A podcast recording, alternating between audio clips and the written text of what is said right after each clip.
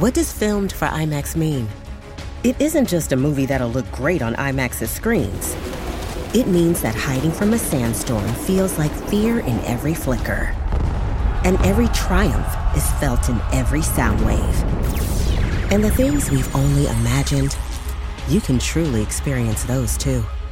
That's what filmed for IMAX means. Get tickets to experience Dune Part 2 now in IMAX's exclusive expanded aspect ratio.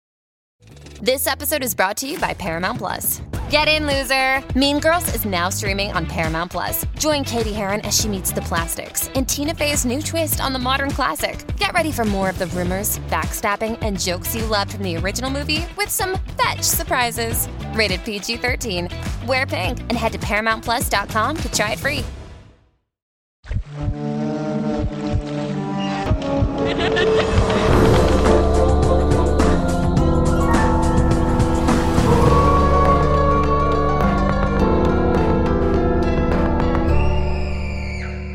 Hello, everybody, and welcome back to another episode of Scaredy Chat, the podcast where we talk about all of your childhood fears, plus a few things that are scaring us right now. I'm Caitlin Riley. And I'm Monica Suriyagi. Welcome back, guys. It is officially spooky season. We are right in the middle of it. We are awaiting Halloween. It's going to be great. But yeah, I mean, everybody knows that Halloween is not just one day. It is not just one weekend. It is an entire season, at least a month long. And yeah, Monica and I are constantly celebrating Halloween in a way, but... Oh my gosh, yes. Halloween to us, it's a lifestyle. It's a lifestyle choice. It's an oath we have taken to uphold. Amazing. Yeah. So this season has been kind of much better than last year's, where I felt like I celebrated Halloween by basically just being inside my house, watching movies. There were no costumes. There were no haunted houses. It was tragic. But in celebration of that, we are, of course, talking about scary movies, revisiting a scary movie that we talk about all of the time on the podcast, and also two movies that are new that Monica actually saw in a movie theater sitting down. How crazy. Last year, that would be so scary in itself. So that would be a horror in itself. Exactly. And I just need to reiterate to everyone listening that a Caitlin without her haunted houses is like a comedian without access to Twitter. Very sad.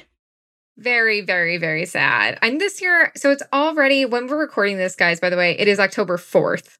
So very, very, very early into spooky season for us. But when you listen to this in the near future, it'll be a little deeper into the season for you. But I've already been to two haunted houses. All of you listening, you know by now that a key part of Caitlin's personality is her love of haunted houses. Do you want to go with her? No. Does she care? No, you're coming, because that is what this month is all about for Caitlin Riley. So we thought it would be good for all of you out there who are also obsessed with haunted houses or are maybe just getting into it to get some wise knowledge from the queen of haunted houses herself. So everybody, this is a new segment, especially for the Halloween season, called Caitlin's Haunts, where she's going to count down her top tips for attending haunted houses. Well, thank you so much, Monica, for that absolutely lovely introduction. As everybody knows, I try to hit as many haunted houses in the LA area as I can. And when I was living other places, I would also try to hit all of the haunted houses that I could possibly go to. I actually remember I dragged my dad to several haunted houses in New York when I was too young to like go by myself. And it was, you know, it was very lovely. But yeah, I think he liked it. I think that he was down, but I did see some weird stuff with my dad that maybe probably shouldn't have seen. Anyway. Father-daughter bonding. It's like just like a lot of like decapitated heads. So I have been to so many haunted houses. Every year I try to hit at least 5, upwards of 10. Sometimes I go to them in the off-season too when they're available, which you would think wasn't a thing, but in LA, definitely a thing. And yeah, I have some tips for people who are trying to have like their best, spookiest experience. And if you're in LA, this is going to be especially relevant to you. But if not, I feel like everybody could kind of relate. You know, there's haunted houses all over. I think the first thing you have to think about is how much time you actually want to wait on lines. So my first tip, if you are line phobic like I am, is get a fast pass. That is the number one tip that I have, because if there's nothing worse than going from being, oh, I'm so like afraid, but I'm excited. Oh, I wonder if they're going to jump out at me, to, oh my God, how long have we been waiting in this line? It's been 45 minutes. It's been an hour. It's been 2 hours if you're at Halloween Horror Nights. Okay, so that to me just ruins the experience a little bit.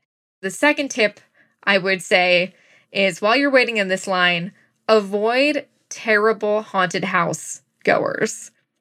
Is that a good way to phrase that? I'm not sure. But the second tip is basically all about having a good experience once you get inside. Because usually on these haunted houses, the lines don't just end when you're in the haunted house. Usually what happens is your line kind of snakes through the haunted house, because usually the haunted house lets in, you know, like your party, but then also like the party or two in front of you.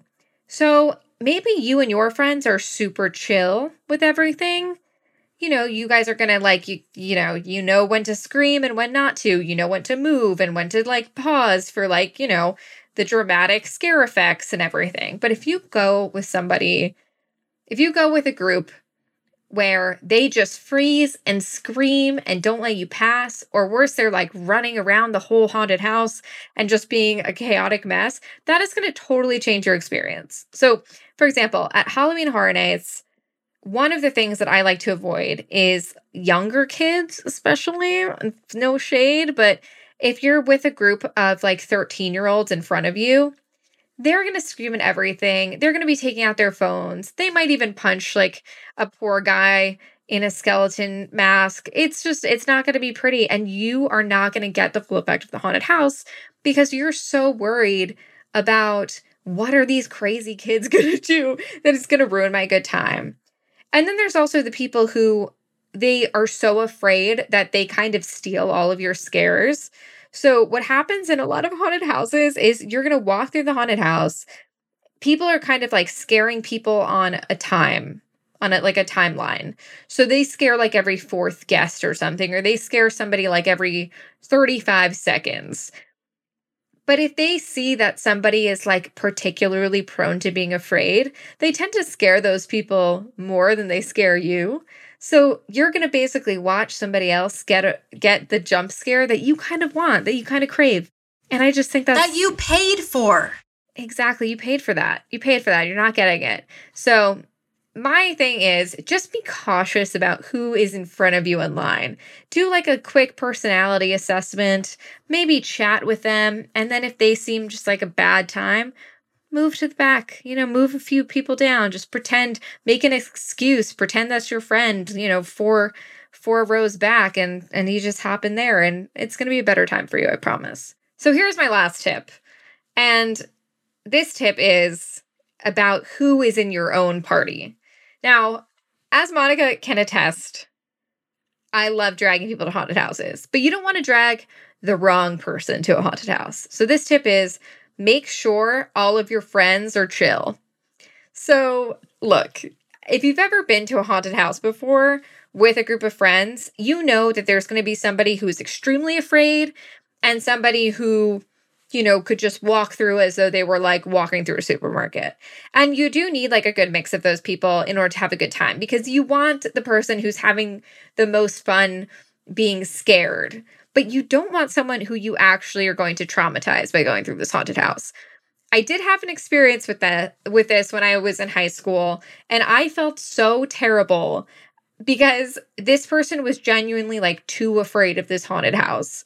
Like they should not have gone through it. It was not a good vibe. Like I felt so bad about it. Like they really just like, it like really unsettled them. And I love dragging people to haunted houses, but I never want to bring somebody who is like truly not okay with what they're doing or what they're seeing. So I think that if you have a friend who feels very, very apprehensive about going with you, just be like, it's okay. Like sit this one out.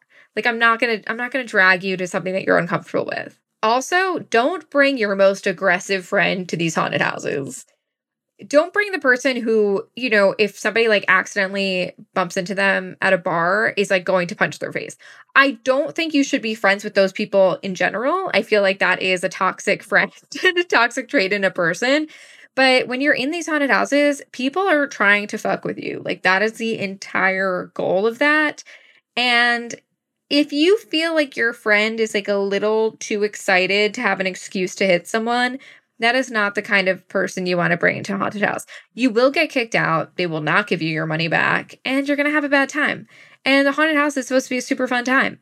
And if you ruin my haunted house experience, I will never talk to you again. So there's that.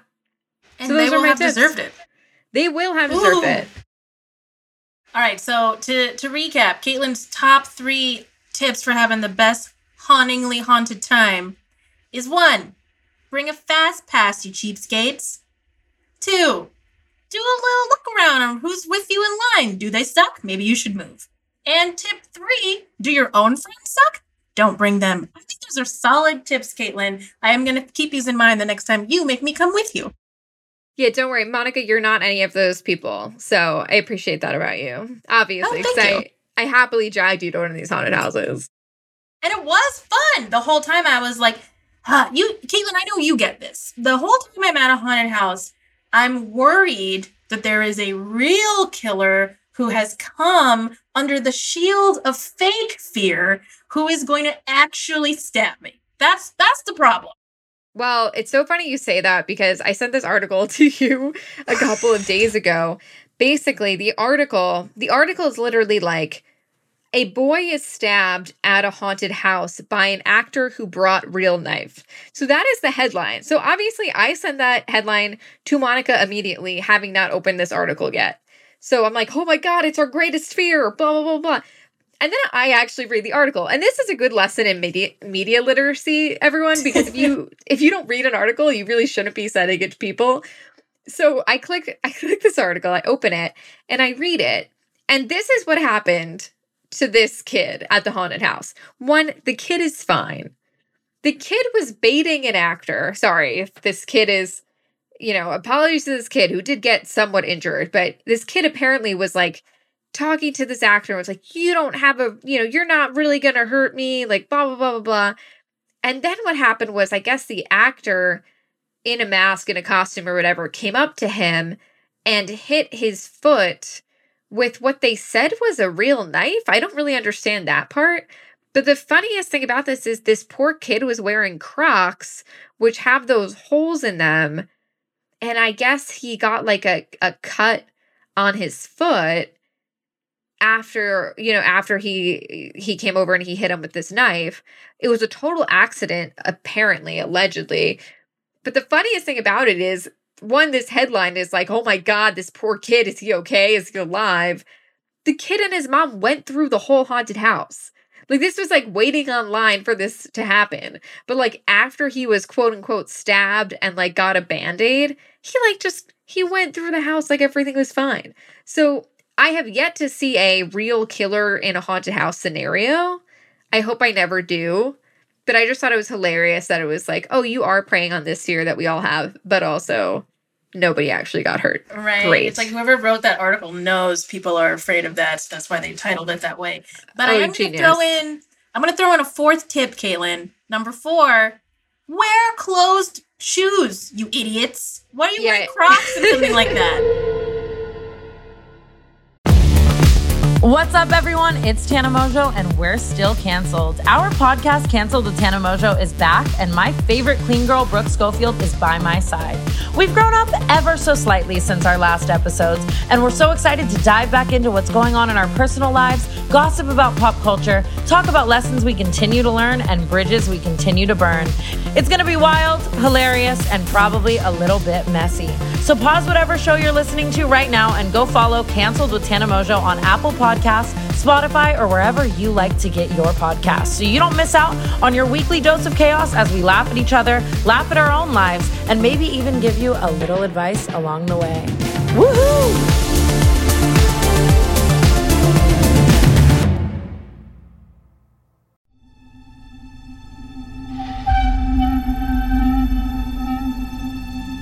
It's time to turn off the lights. and turn on the dark.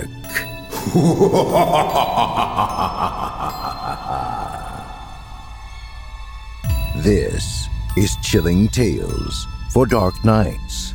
Good evening, listener. I'm Steve Taylor, your host to a horror anthology podcast where we ask you to depart from your safe perception of reality, to descend with us into the frightening depths and dark corners of twisted imaginations. With carefully curated original tales of terror each week, our deepest-rooted fears are brought to the forefront by a diverse cast of voice talent and masterfully eerie sound design that bring these stories to life. We'll give you tales of unnerving encounters with the occult, harrowing hauntings, and sinister seances that show just how darkness knows no bounds. If you're like us here at Chilling Tales and enjoy feeling your stomach filling with dread as dastardly demons dance in your head, make sure to check out Chilling Tales for Dark Nights on Apple Podcasts, Spotify, or wherever you get your podcasts. To subscribe now to always be the first to enjoy the horror show.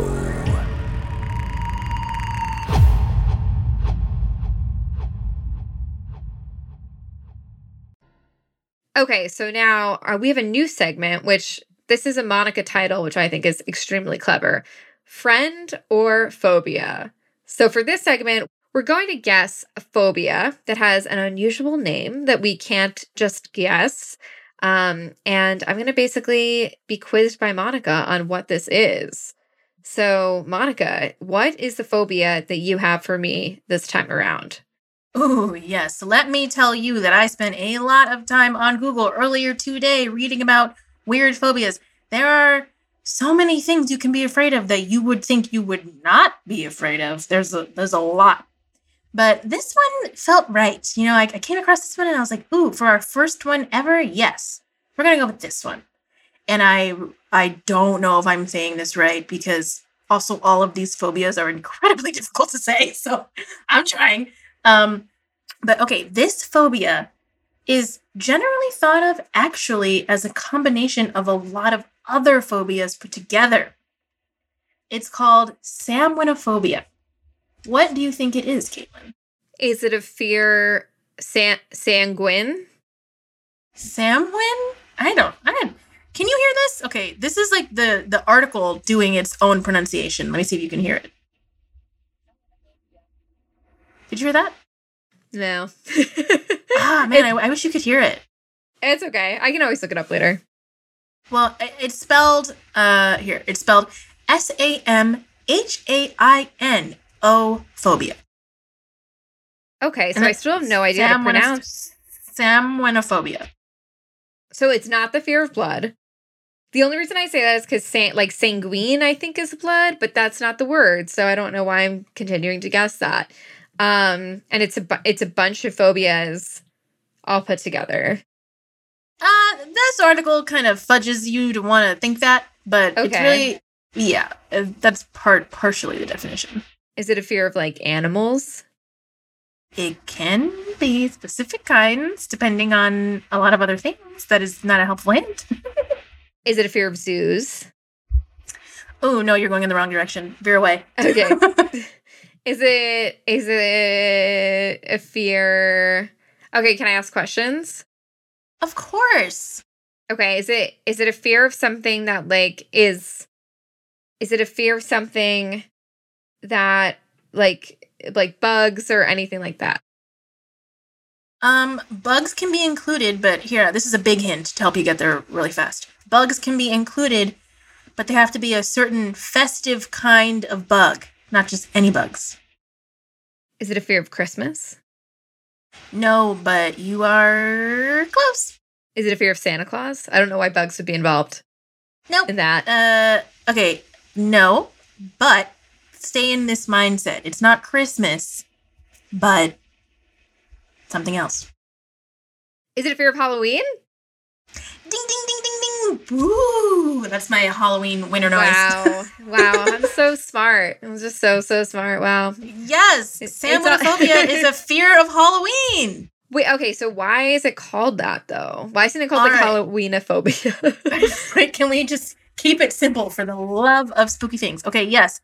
Samhainophobia, I'm reading directly from an article. I will cite it very quickly. It's called verywellmind.com. I know nothing about how reputable this site is, but this is where I got this information from.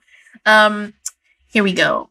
Samhainophobia is a term rooted in ancient pagan traditions. The Samhain festival was centered around massive bonfires, ritual sacrifices to gods, and fortune-telling. Participants generally wore costumes made from animal skins. Ew. That sounds like a terrifying festival, but it also sounds like Halloween with just like a darker, more macabre twist, like the Halloween that we celebrate today. So that's where it came from, I guess. Exactly. And also, it is believed that because Halloween is eerie and a culmination of a lot of scary things, Samhainophobia is really a fear of dark things overwhelmingly put together. So that's why it's, in theory, it is actually a combination of other fears, other phobias. So some of the other phobias included are ghosts, witches, vampires, zombies, blood, gore, lightning, masks, animatronics, meat, tombstones, clowns, meat, loud noises, and the darkness. And actually, the fear of the darkness is another phobia called nyctophobia, which our beloved Keanu Reeves suffers from. Keanu Reeves is afraid of the dark? Doesn't this make you love him more? Yeah. Oh, wow. He's a winner. He's so relatable. Love him. Oh, it's so funny. Like, all of these phobias, you know about the fear of the dark. You even know about, like, the fear of Halloween. Like, there are people who don't like all the things that Halloween entails. But what I think is interesting about this segment is, like, there are so many random phobias that you had, like, no idea about. So it's very interesting to me because I had no idea. I just knew what I was afraid of, which was a lot of other things like heights and,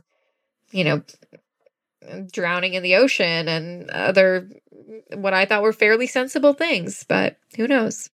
Turns out you could be afraid of a balloon or dust or air.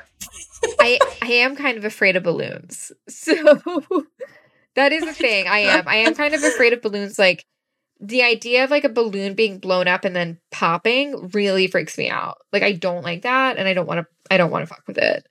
I don't know why. No, it is scary. It's alarming. Sometimes they sound like maybe, I probably don't know what a real gunshot sounds like, but sometimes it sounds like maybe it's that when you're in a crowded place and a balloon pops. That's scary. Yeah. Like, even if, we go to, like, parties and stuff, sometimes, like, dance parties, and they throw balloons back and forth or whatever, concerts, they have that.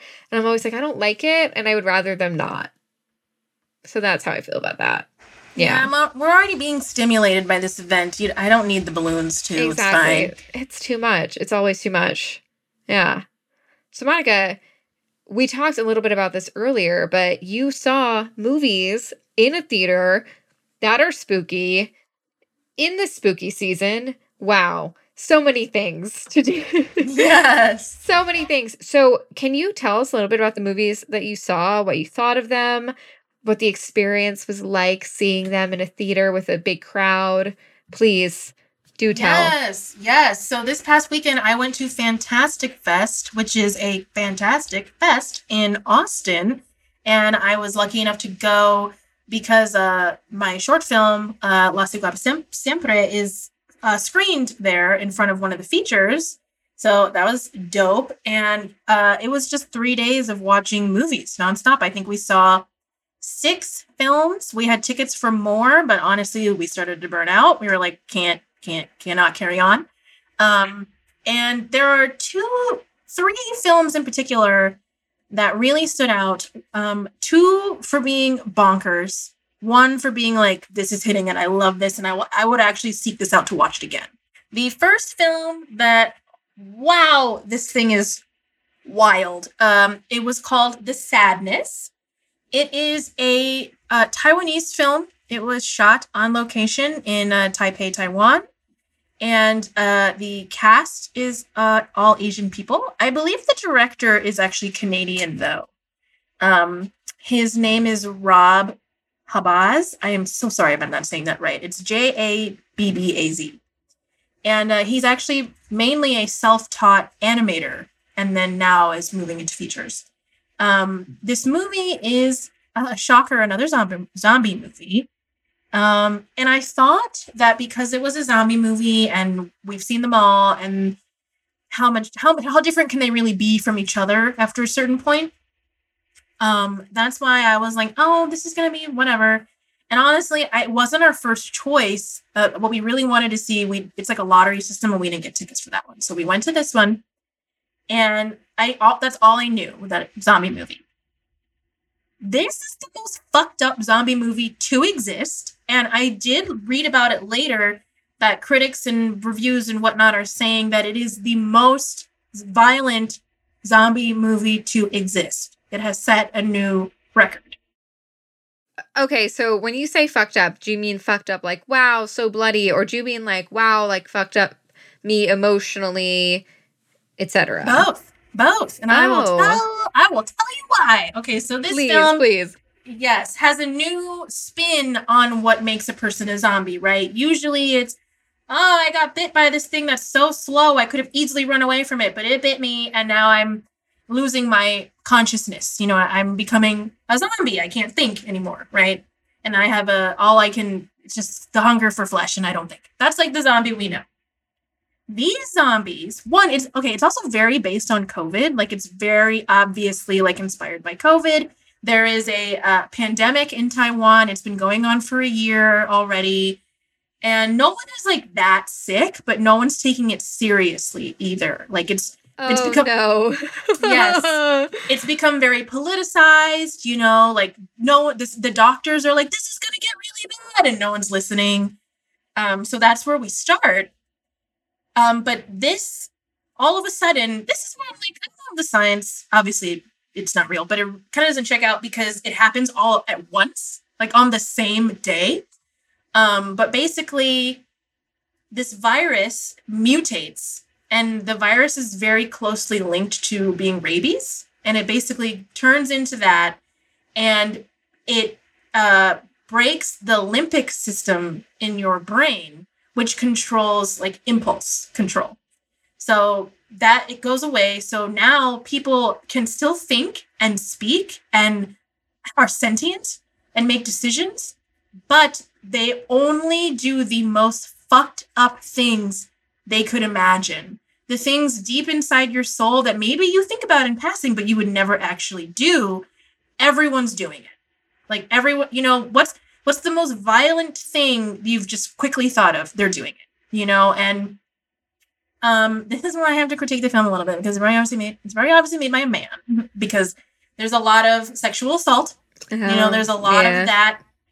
The biggest trigger warning I can give, if that is something not for you, do not watch this. But you know, they say it at one point. They're like, there's so much sexual assault happening. The men and women, like they're all assaulting each other. But you only see men assaulting women. You never see a woman assault someone. It's always the man doing it. And that's where I'm like, that was a big, obvious miss, my man. Like, if you're going to do it both, you know?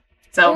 Or I guess it's like, that should be the commentary, I guess. Like, if it's only men thinking that, like, why is it only the men thinking that, if that is like the concept of it. Yeah, I agree with that too. He just shouldn't have been like, both genders, everyone's doing it, and then only show one doing it, you know? Yeah, yeah. But wow. There's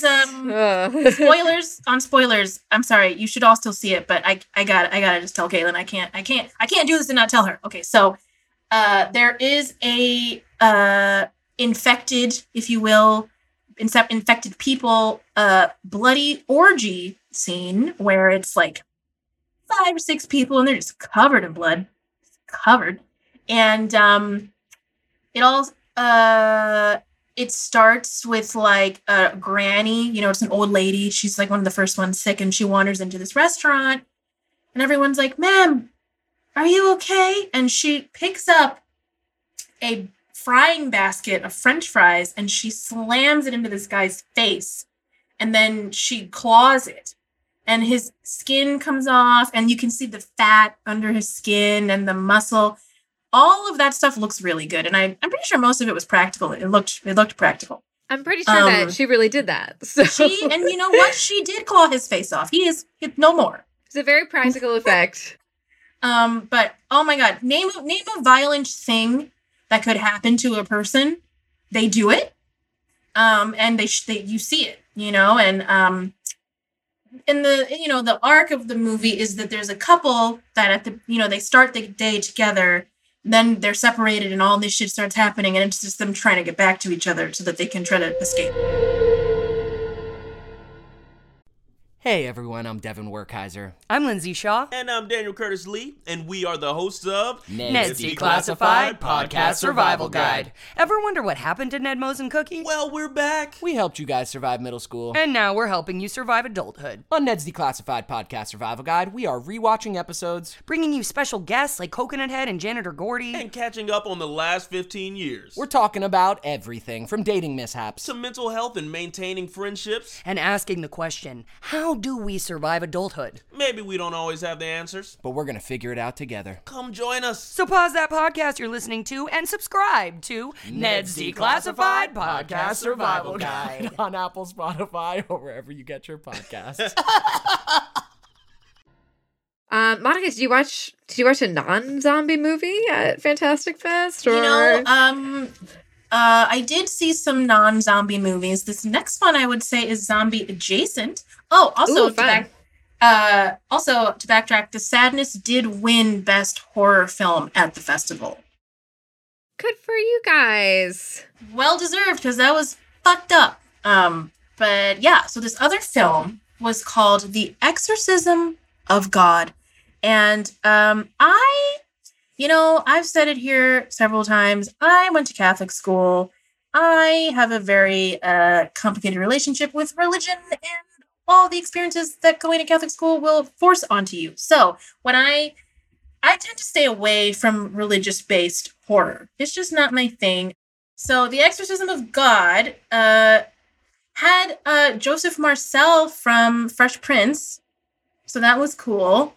I haven't seen him in anything since Fresh Prince, so I was like, oh, geez, in this, cool, like, that's awesome. But it's basically about a priest who is called in to do an exorcism on a young woman, but he is not ready. He has not finished the training. He does not have the blessing of the Vatican to go in and do this. And they're basically like, if you don't do it, she'll die. And it's such obvious nods to The Exorcist, you know, like a woman speaking in a gross man's voice, and she has the yellow eyes, and she's all slimy, and she's being very sexual. So it's like, yeah, if The Exorcist had been made now, it would have looked like that. So the priest gets there, and he's losing this exorcism because he's not ready. And then he does manage to exorcise the demon, but it goes into him. And then it cuts. And then now it's 18 years later and he is fine. He's a super successful priest. He's fine. End of movie. Done. No, he was fine. He's a super successful priest, whatever that means for them. He's doing really well for his community. The town is all takes place in Mexico. He's white, which I have some thoughts on. He's white, but it's a town in Mexico. And they love him. Everybody in the town loves him. But then there is this girl in prison who is now possessed again. And it's the same demon. The demon's name is Balban. Will I look that up to see if it's a real demon? I'm a little afraid to, so I haven't. But that's its name. And yeah, it's possessed this girl. Same thing, same look. She's fucking creepy. She's chained up. She bites people's fingers off. The usual. And basically, Fresh Prince guy comes now and they go to exorcise the demon together out of the women's prison. Now, he is also being haunted by the demon, Like he's having, they do a sleep paralysis scene, which was, they did very well. They did very fun. Well. And so before they actually go to the prison to do the exorcism, he's getting haunted by like things. And this is where I have problems, Caitlin, because this movie did images, created images that if I did this, I would be so scared that I am damned. Like, I'm going to hell. Like, what? They did things that when I saw this, I was like, you're not allowed to do that. But, I mean, you obviously are. What is this movie? Do I want to watch? Do I want to know? I'm going to tell you. You should still watch it. I also watch it, but should I be prepared, like, emotionally? I mean, you don't have as much religious baggage as I do, so it might not scare you as much. But for those of you recovering Catholic school kids out there, this is awful. Really quickly, here's the third film. This is the film that my film played with. It was called So Good. And this was probably my first favorite film of the whole festival. It was called Saloum. And it is a film from Senegal. And it was so good. So this film was called Saloum.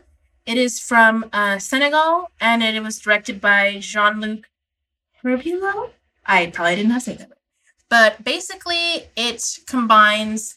It's like half a heist film, and the director said it was inspired by Red Dead Redemption. So it's half mercenary heist thing, and then it becomes a horror. It like takes a hard left into like actual horror, and there's like spirits that if you hear them, you die.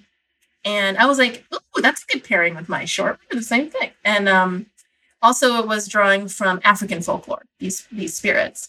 And basically, there's like these three mercenary dudes who are all very good looking African men. And they're hot. And even though they're mercenaries, they're not really evil. They have a pact, like a brotherhood. And they're good guys, you know. And they have to extract a member of the cartel from a town in Africa and get him to another country. So they're trying to do that, but then the plane they're in goes down because it runs out of fuel. And then the one guy is like, oh, I kind of know where we are. There's a resort over here, like a mile away. Let's go stay at the resort until the cops stop looking for us. Then we can leave.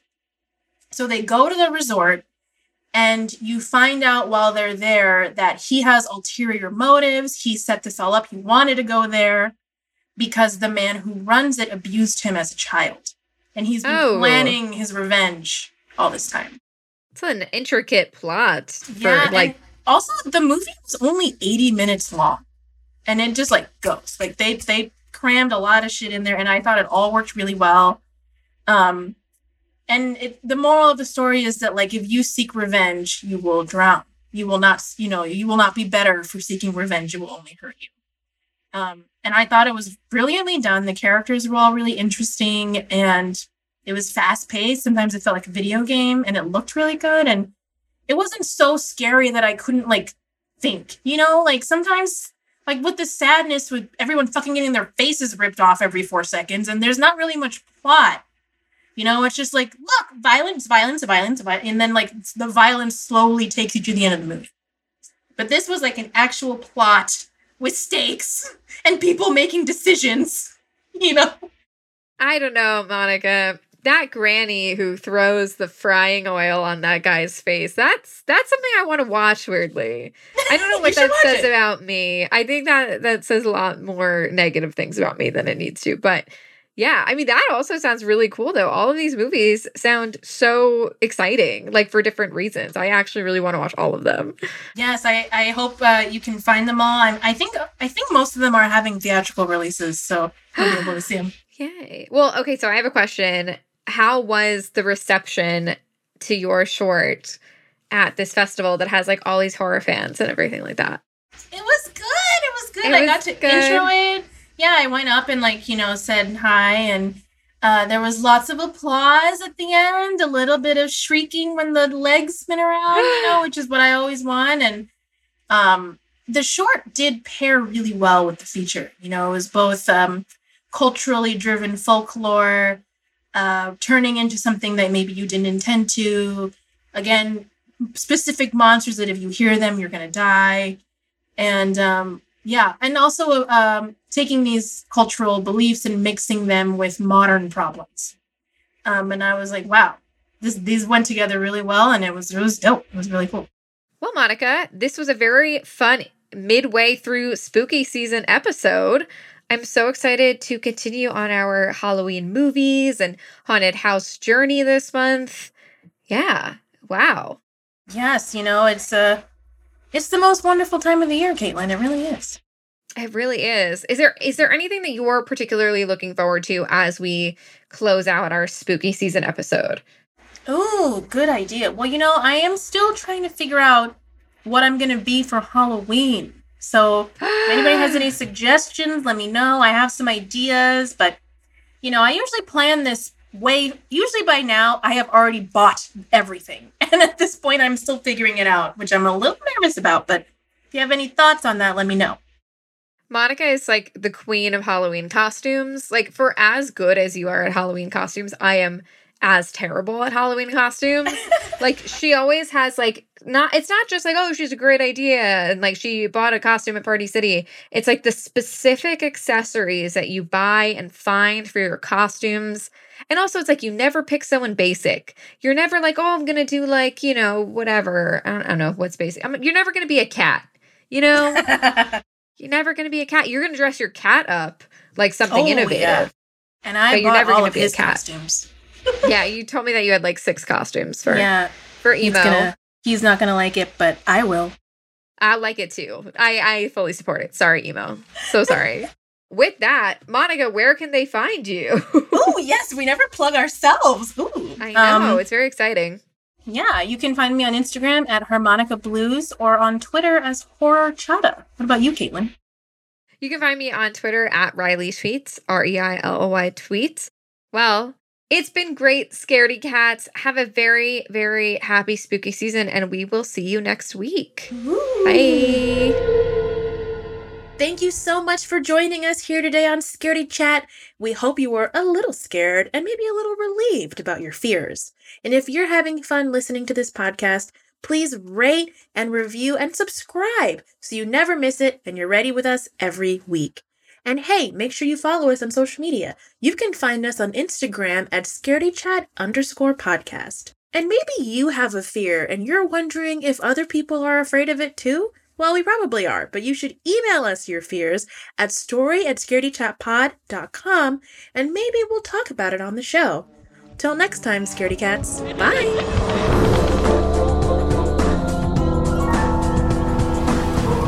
Scaredy Chat was developed and hosted by Caitlin Riley and Monica Moore Suriyagi. Produced by Jeff Swimmer. Editing and sound design by Fitz Harris. Theme music by Eric Fashingbauer with samples by Jeff Zahn and Jack Lenz. And Gail Gilman is the executive producer.